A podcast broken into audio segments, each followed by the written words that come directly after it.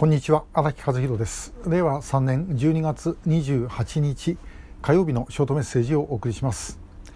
えー、じゅうにがつも下旬に入ってからあの各地に北朝鮮の木造船、えー、ないしその破片がですね漂着するようになりました。えー、石川ですとか秋田ですとか山形ですとか、えー、そういうところにつき始めてます。これまであの前の冬はですね全然なかったんですね。それがまた出始めたということは、まあ、北朝鮮であの漁をまあ解禁したという話がありましたので、その関係かもしれません。で、ついている船はあのある程度の期間海上に漂っていたというふうに思われるので、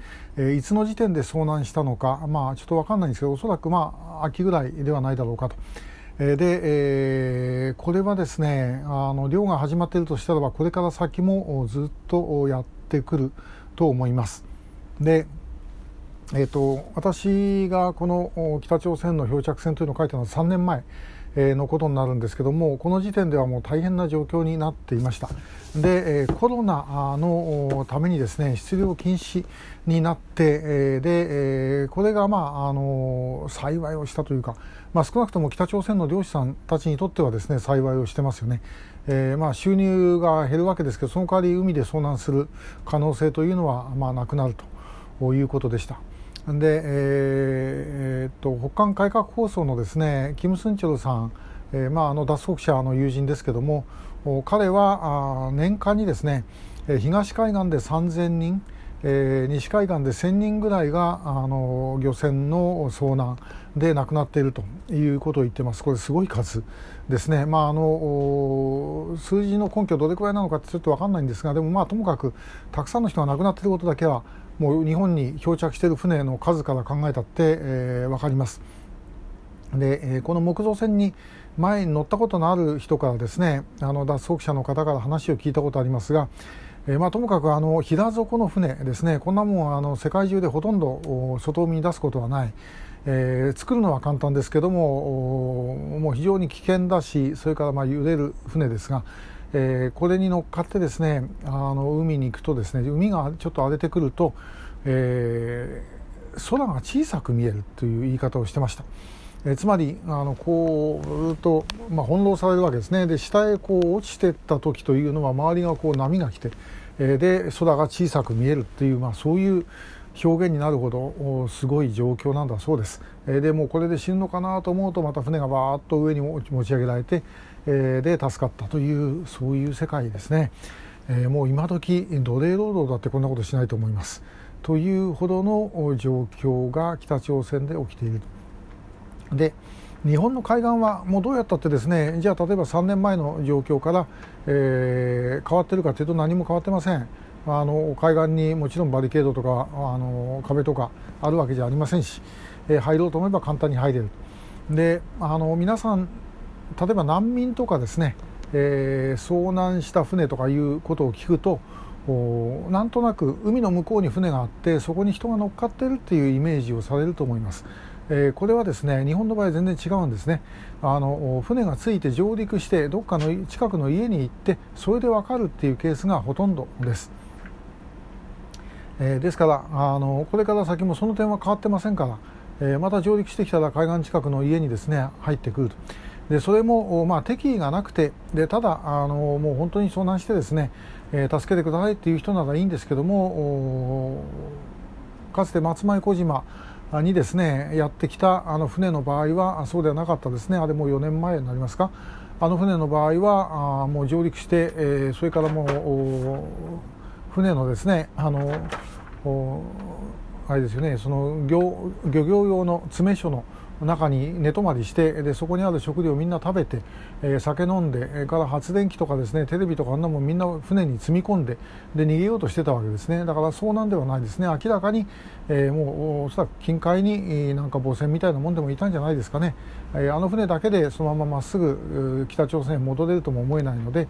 えー、そういうことをやろうとしていた。だからこういう連中、もしあの時松前小島は無人島で誰もいなかったからいいですけども、もし誰かいたりしたらですねあのそれこそ本当に人命被害だって起きてた可能性もないとは言えないと思います。この状況全然変わってないんですね。でさらに言えば松前小島で、えー、捕まったじゅうにん、えー、これはですねきゅうにんはもう不起訴ですぐに飛行機で、えー、北朝鮮に返しました、えーまあ、あの中国経由ですけども返したと。で、えー、船長ひとりだけ起訴したんですが、この人も結局はあの、えー、起訴はして裁判にはかけたものの執行猶予付きの判決で、えー、判決出た途端にまた北朝鮮に返してしまったということになってます。えー、さて向こうへ帰った人たちは一体どうなるでしょうか。向こうでですねあの当然取り調べ受けます。日本のスパイになったんじゃないかっていうようなことになるわけですね。えー、いやそんなことありませんね、いや嘘だお前実態スパイになったに決まってると。でしかしいくらあの聞いてもですねその事実は出てきません。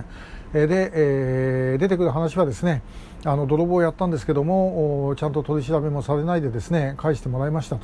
で、えー、日本にいる間はあの食事さんしょく食べさせてもらって、えー、風呂入ってあったかいところで寝泊まりして、えー、そしてですね病気を治してもらいましたと、えー、というふうに言って帰るわけですね。で、えー、もうそれがどうしても本当だとしか思えないと、えー、みんな言ってることが同じだというふうになればあ、まあ、これ本当なんだなということになっちゃいます。でその場合に当然取り調べをしている人間はあお前絶対に家族にもこんなこと言うなよと、ねえー、日本はあひどい国だということになってんだからその国でよくしてもらったなんてことになっちゃ困るですからそれはもう絶対、えー、自分の神さんにも言っちゃいけないと、えー、分かりましたというふうに言ってですね誓約書が何か書いて出るわけですね。で家に帰ると奥さんがあなた大変だったでしょ、ねえー、何があったのって聞くわけですね。とご主人はどうするかというといいかお前絶対に言うなよというふうに言ってですねで、えー、みんな話しちゃうわけです。で翌日ですね、まああのまあ、その時に、えー、奥さんにいいかこれ絶対話しちゃダメだぞ、ね、分かった私ね口が硬いから絶対誰も言わないっていうふうに言うわけですけども翌日隣の家の奥さんと会ってですねご主人大変だったわね、ねえー、日本でどんなことされたのって聞かれるわけですね。えー、そうしたらですね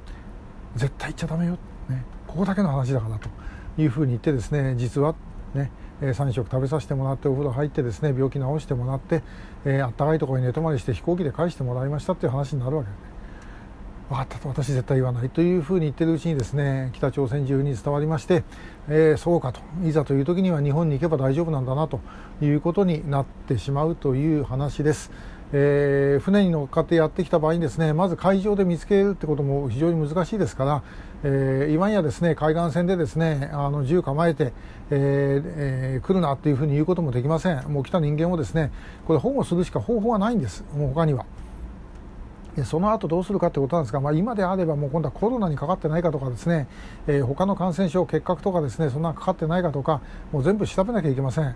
えー、一体誰がどういうふうにやるのかということをちゃんと決めてあるのか、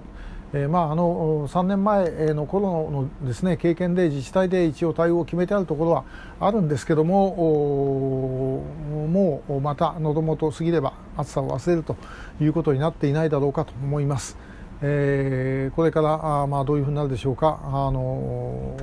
まあ、あまりひどいことにならなければいいんですけどももう一応そういうことを覚悟しておく必要はあるのではないだろうかというふうに思います。で、えー、漂着船どれぐらい来ているのかということにつきましては私のブログにですね、えー、その一覧載っけてあります。あの調査会のメルマガの下の方にもそこへのリンクが貼ってありますので、えー、ご関心のある方はぜひ、えー、ご覧ください。えー、今日もありがとうございました。